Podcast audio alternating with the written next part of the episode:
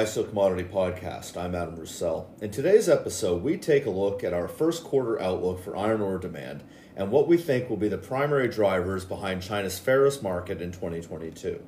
But first, a rundown of this week's news.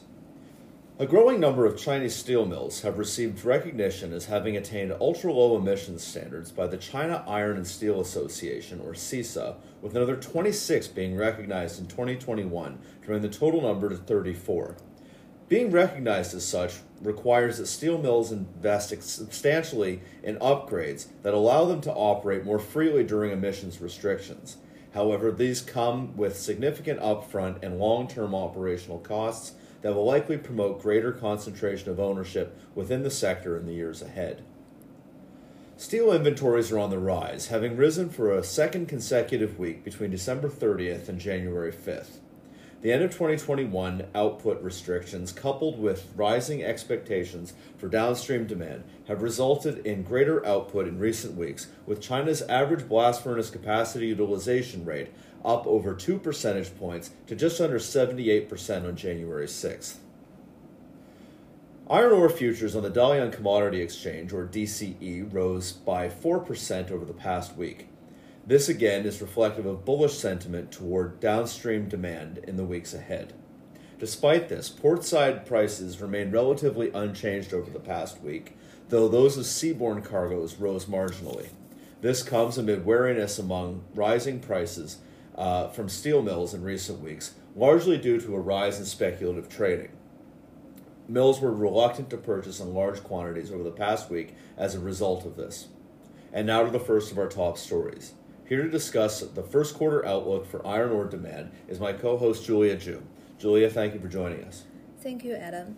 Portside iron ore prices have been significant fluctuations since mid September as a result of heavy restrictions and falling coke prices, changing the structure of demand during this time.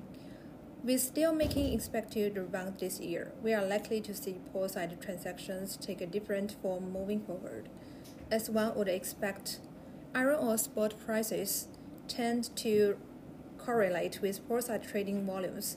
For example, heavy emission restrictions in the Beijing Tianjin Hebei region weighed significantly on total transactions between September 1st to 15th, with spot prices down as much as 15% on year during this time.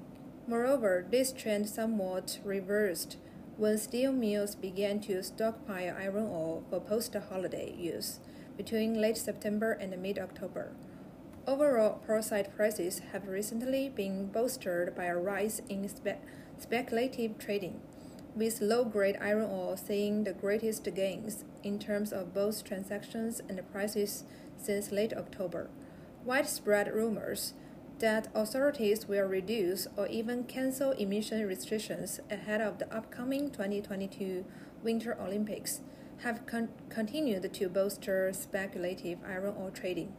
While it is unknown whether these rumors will come to fruition, we are still likely to see a further rise in speculative activity moving into the first quarter due to recently improved steel mill profit margins and an expected recovery in the property development sector. With regard to specific iron ore varieties, we are likely to see a rise in demand for Australian mainstream fines, including MAC, Newman, Jim, Jimblebar, and PBF, due to their currently low prices and the versatility of use. Moreover, the prices of these are likely to remain somewhat low due to the recent push among Australian miners to achieve their year end targets by increasing shipments in the fourth quarter. Thank you. Thank you, Julia. 2021 saw unprecedented price fluctuations in China's ferrous market as a result of shifting balance of the shifting balance between supply and demand, as well as several policy and macroeconomic factors. First, the loose monetary policy coming out of the Fed resulted in, in substantial growth in liquidity in the global market this past year, which caused bulk commodities prices to rise significantly. Uh, China's pri- portside iron ore prices rose by just over 32% in the first half of last year, largely as a result of this. Government restrictions, including efforts to reduce crude steel output last year, also played a major role. Though production rose in the first half of 2021, more stringent restrictions were imposed in the second half of the year that ensured a net reduction was achieved by December. The way in which these restrictions were imposed created a significant amount of uncertainty in the market, resulting in steel pri- causing steel prices to fluctuate. Moreover, iron ore prices were brought down substantially in the second half, with portside inventories reaching record highs during this time.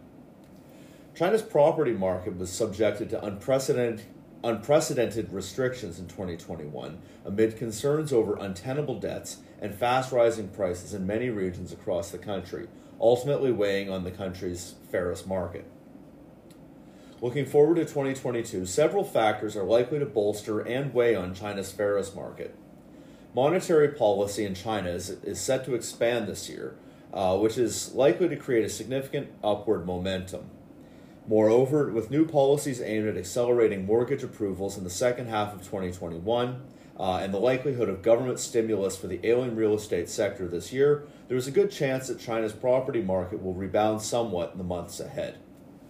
However, a projected slowdown in global economic growth will still likely weigh on demand for Chinese exports and downstream manufacturing demand in 2022.